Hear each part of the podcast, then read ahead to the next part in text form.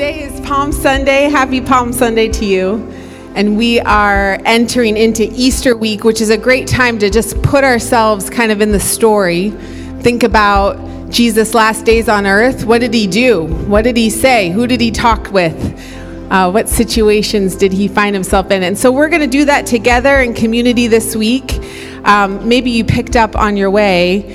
Andy has put together, it's called The Rebels of the Resurrection, and it's just a little devotional that you can put in your Bible, you can put in your bag, um, to read through this week and think about just different scenarios as we lead up to the, the cross and, and Jesus' resurrection. And then on Friday night, we're going to gather at the Newberry Library at seven p.m. for a Good Friday service and think about the cross together. And then next Sunday, we're going to be here and we will celebrate the resurrection together for Easter Sunday. So it's going to be a great week for us together as we think about this. And last week, we started looking a little more at the Easter story.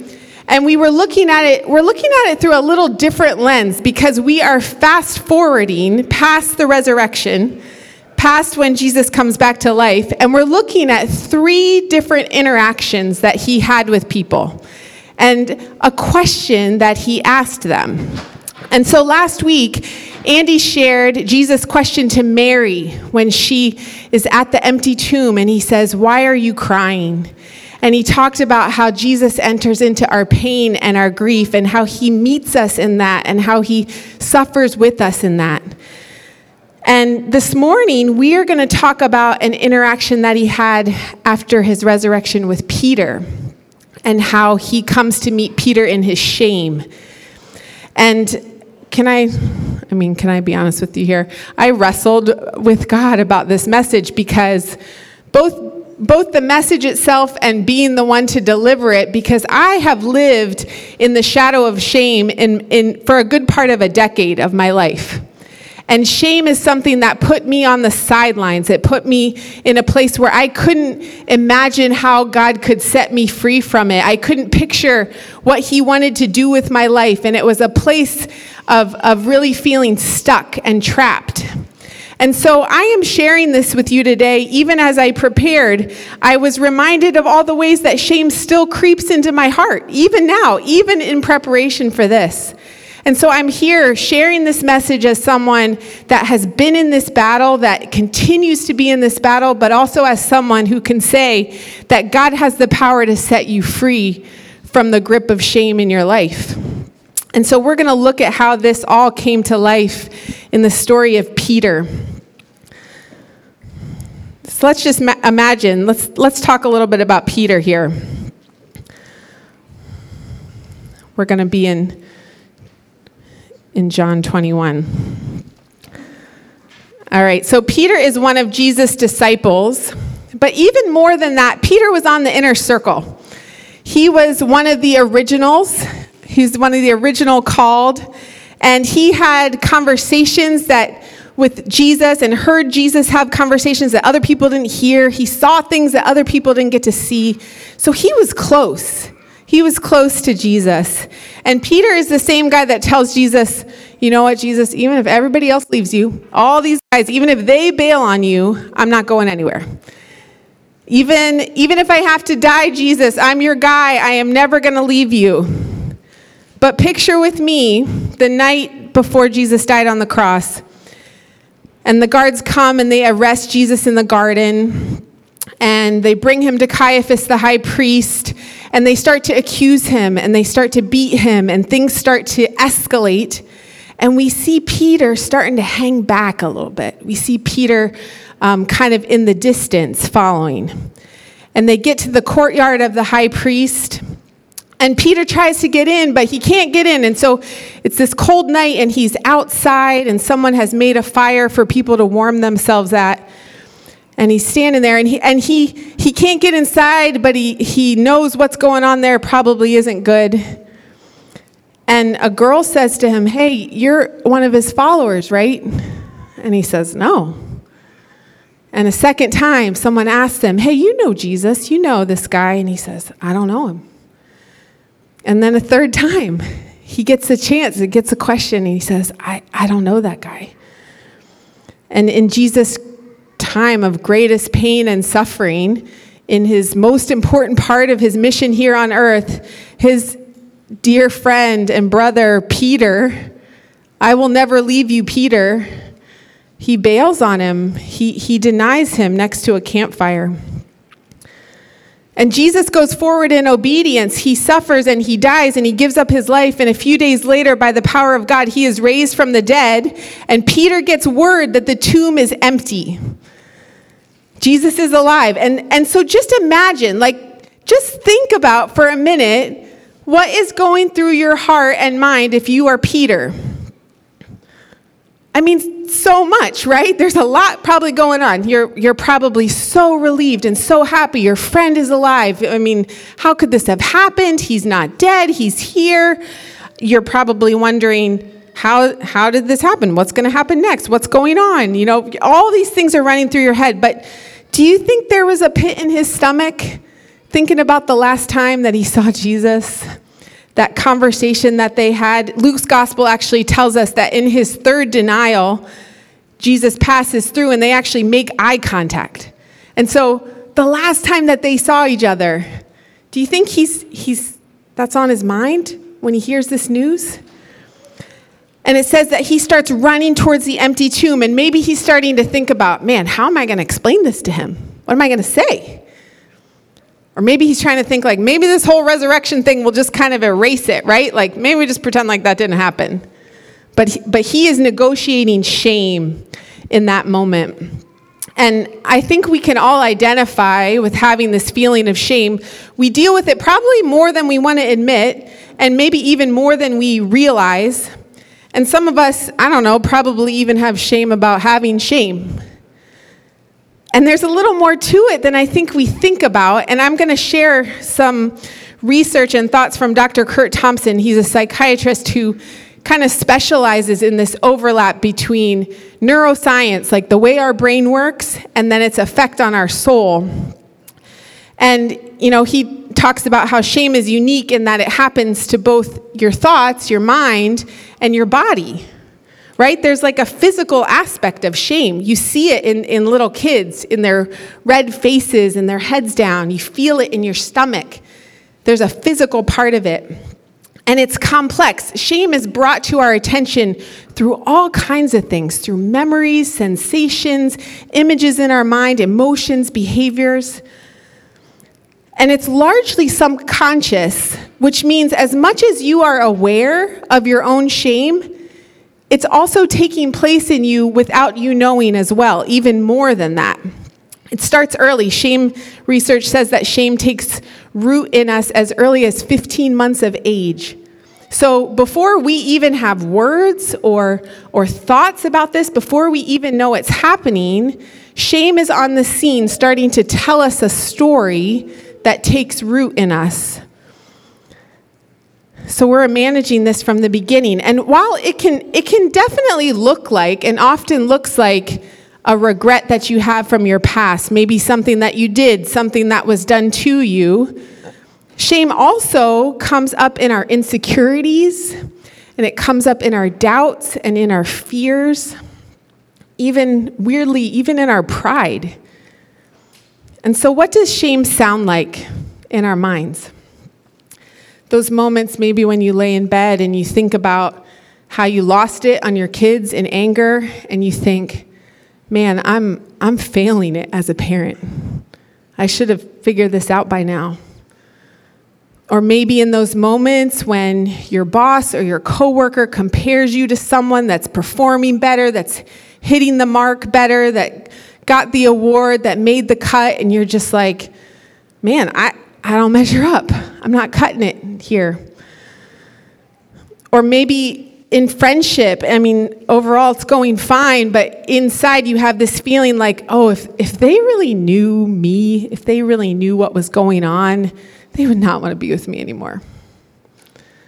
That's what the voice of shame in us. And this undercurrent underneath these thoughts is just this idea like, I'm not enough.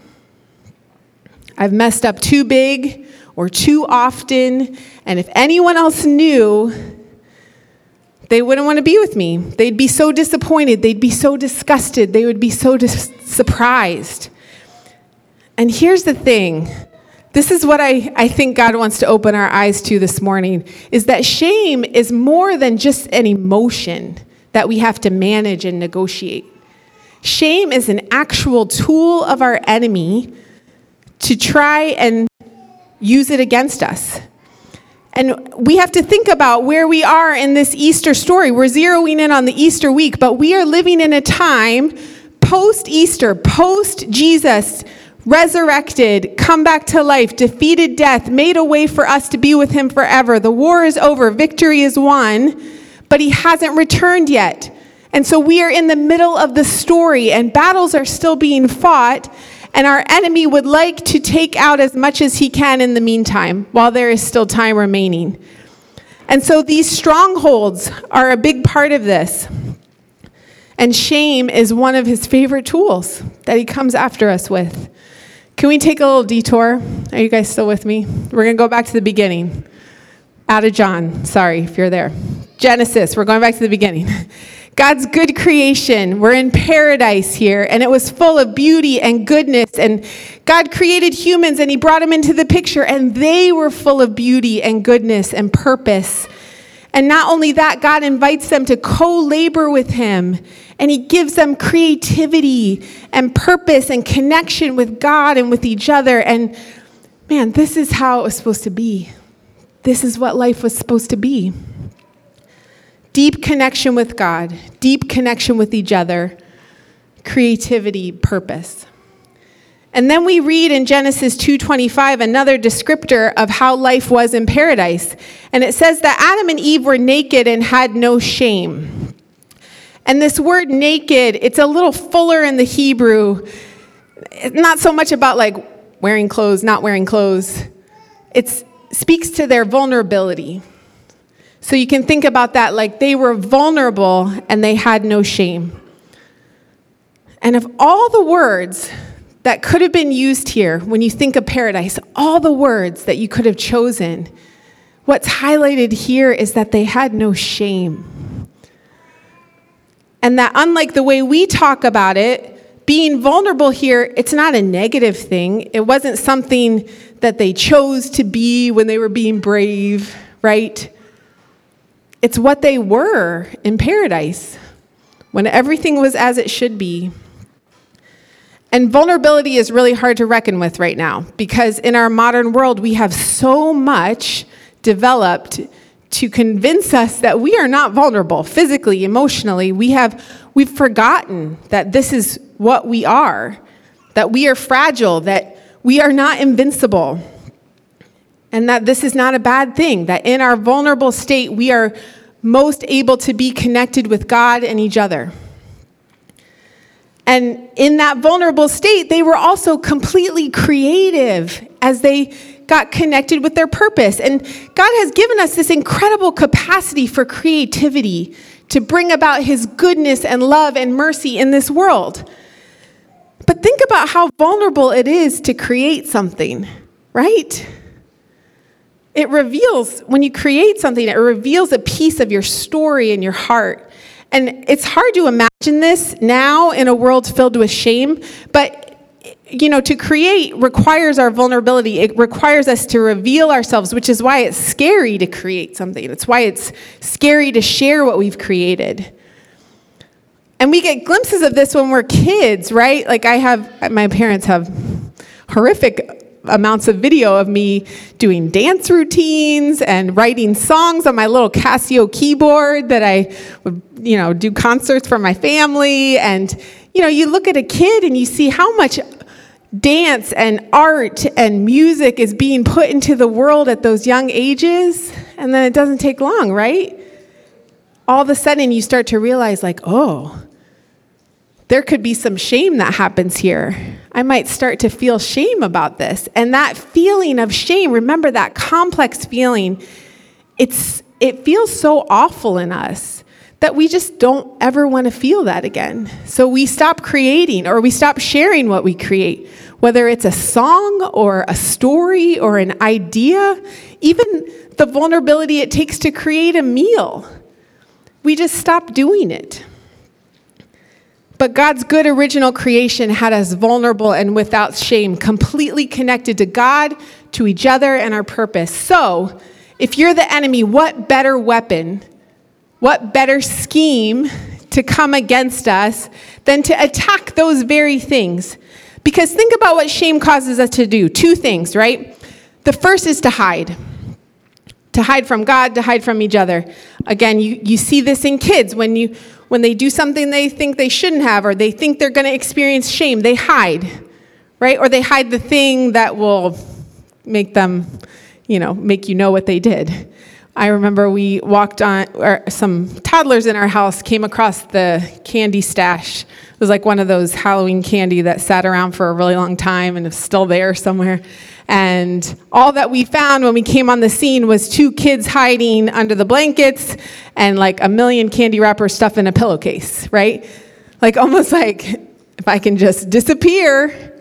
And that's what we do. That's what we do as adults. It's not just the consequences that we're afraid of. It's that somewhere under the surface, the enemy uses shame to plant this lie in us. If anyone finds this out about you, they won't want to be with you anymore. They won't love you the way that they used to. They'll be so disappointed in you. And he plants this fear of abandonment, of physical or emotional abandonment. Or how about this lie, even worse? Man, God must be so disappointed in you. Right? He's perfect and you are not. So what business do you have with him? What business do you have trying to carry out his work in the world? And the enemy not only uses it to convince us to hide from God, to hide from each other, but he tells us to hide it indefinitely. Like, no one can ever find out about this. And he isolates us with our secrets where they fester alone. What a plot, man, right? Like, what a scheme. And the second thing that shame causes us to do is to blame. We want to just divert that attention right away from us. So that feeling of shame that we never want to feel, it feels so bad, so we just put the blame on somebody else. And you you probably heard the phrase, hurt people, hurt people. And similar, shamed people, shame people. It causes us to be critical of, of each other because it's almost like we can't bear to live with ourselves if we mess up one more time. So it has to be your fault because I can't handle it being my fault again. And these two things, hiding and blaming, shame is leveraged as a weapon against us to try and disconnect us. And can we just together, can we just like leave today with a spotlight on this trap, on this, this pit that we keep falling in? Somebody I think needs to hear that the voice of God, that you think is the voice of God that is really shame, that is not him. That voice of shame is not God's. That's not how he works.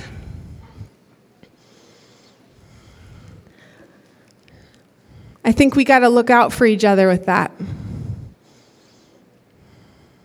And this is exactly what we see happening with Peter. Well, let's bring it back. Let's go back to his story in John twenty-one. Peter has run to the empty tomb. He doesn't see Jesus there, but he knows that Jesus is alive. And then he actually sees Jesus twice with the disciples. He, Jesus appears to them. But it's, I mean, it's like a lot going on. It's kind of a crazy appearance. There's a lot of people around, and we don't see Peter having an interaction with Jesus yet. And now it's been weeks since his betrayal. It's been a while since that campfire moment that he had.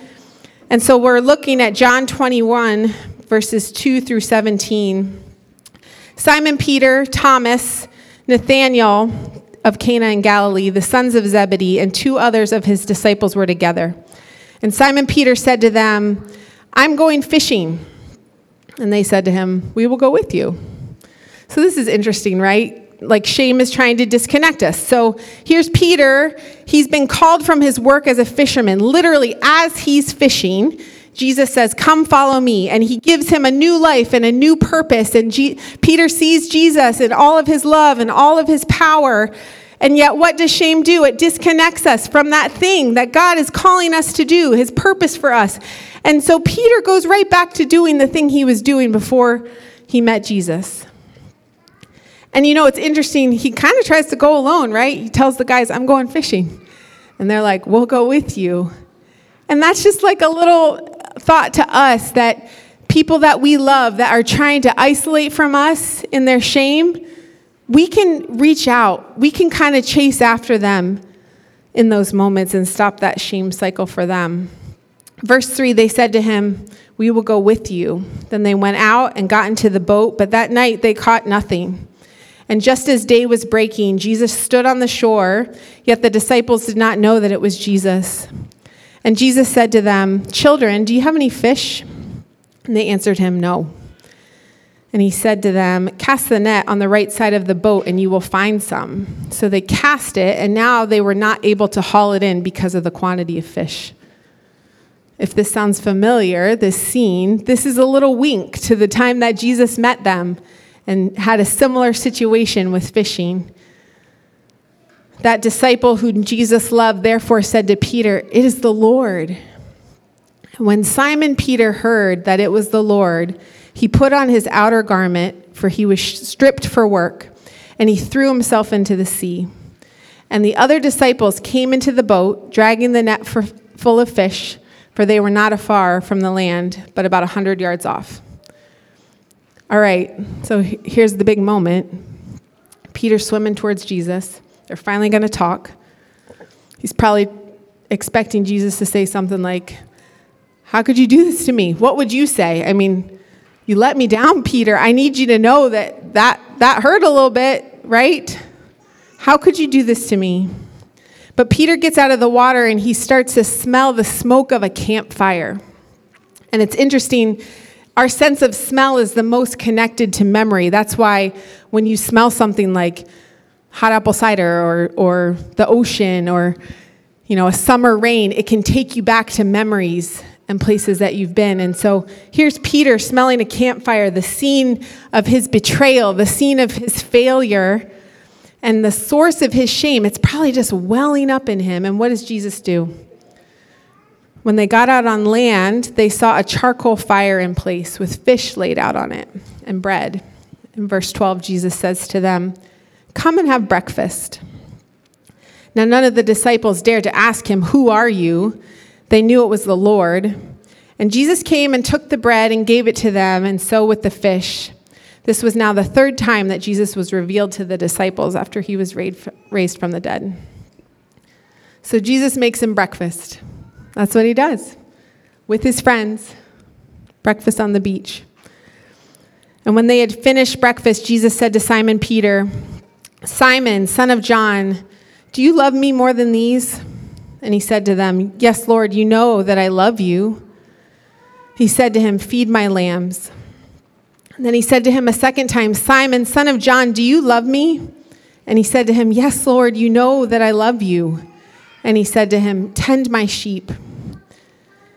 He said to him a third time, Simon, son of John, do you love me?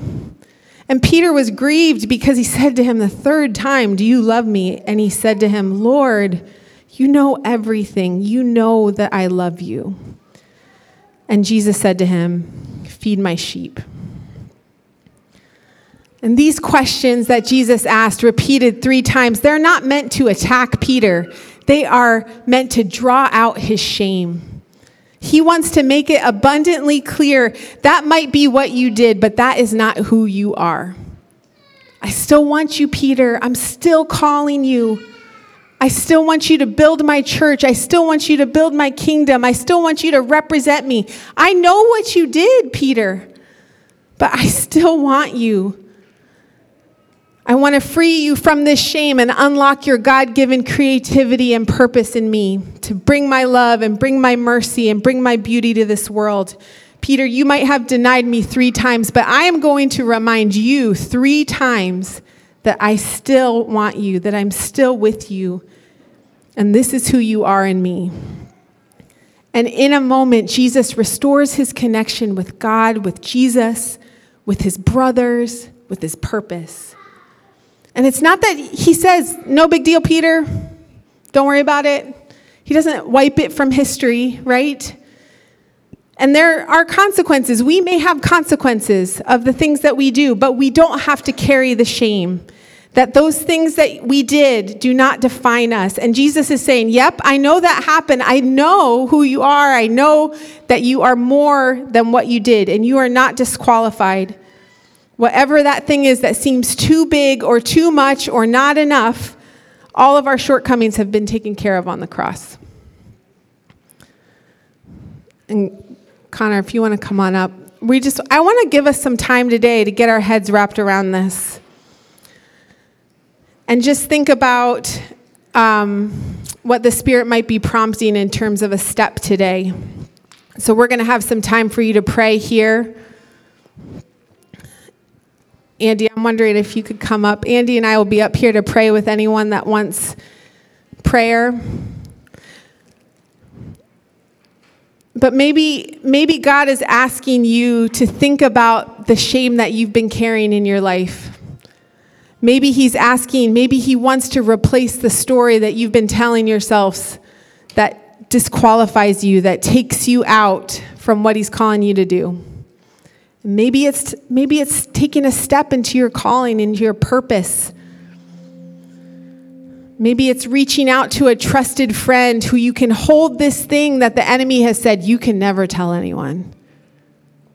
And have, be able to hold it in the light and say, and hear them say, like, I'm not leaving. I know what you did, but it's not who you are. That's so much the heartbeat of the kind of community we want to have here. That's the heartbeat behind Cruise. That's the heartbeat behind this session that we're having coming up, Finding Freedom, is we want you to have people like that in your life that you can do that with. Maybe there's someone you need to reach out to in the opposite way. But let's take some time right now and just let God speak to us. I think he wants to have somebody leave here feeling more free, because the freedom has already been declared. It's already done. He took care of that on the cross, and it's our chance now to just walk in that freedom, to accept the story that he is telling about us. So let's just take some time to pray and to listen. And we'll just ask God to speak to us here.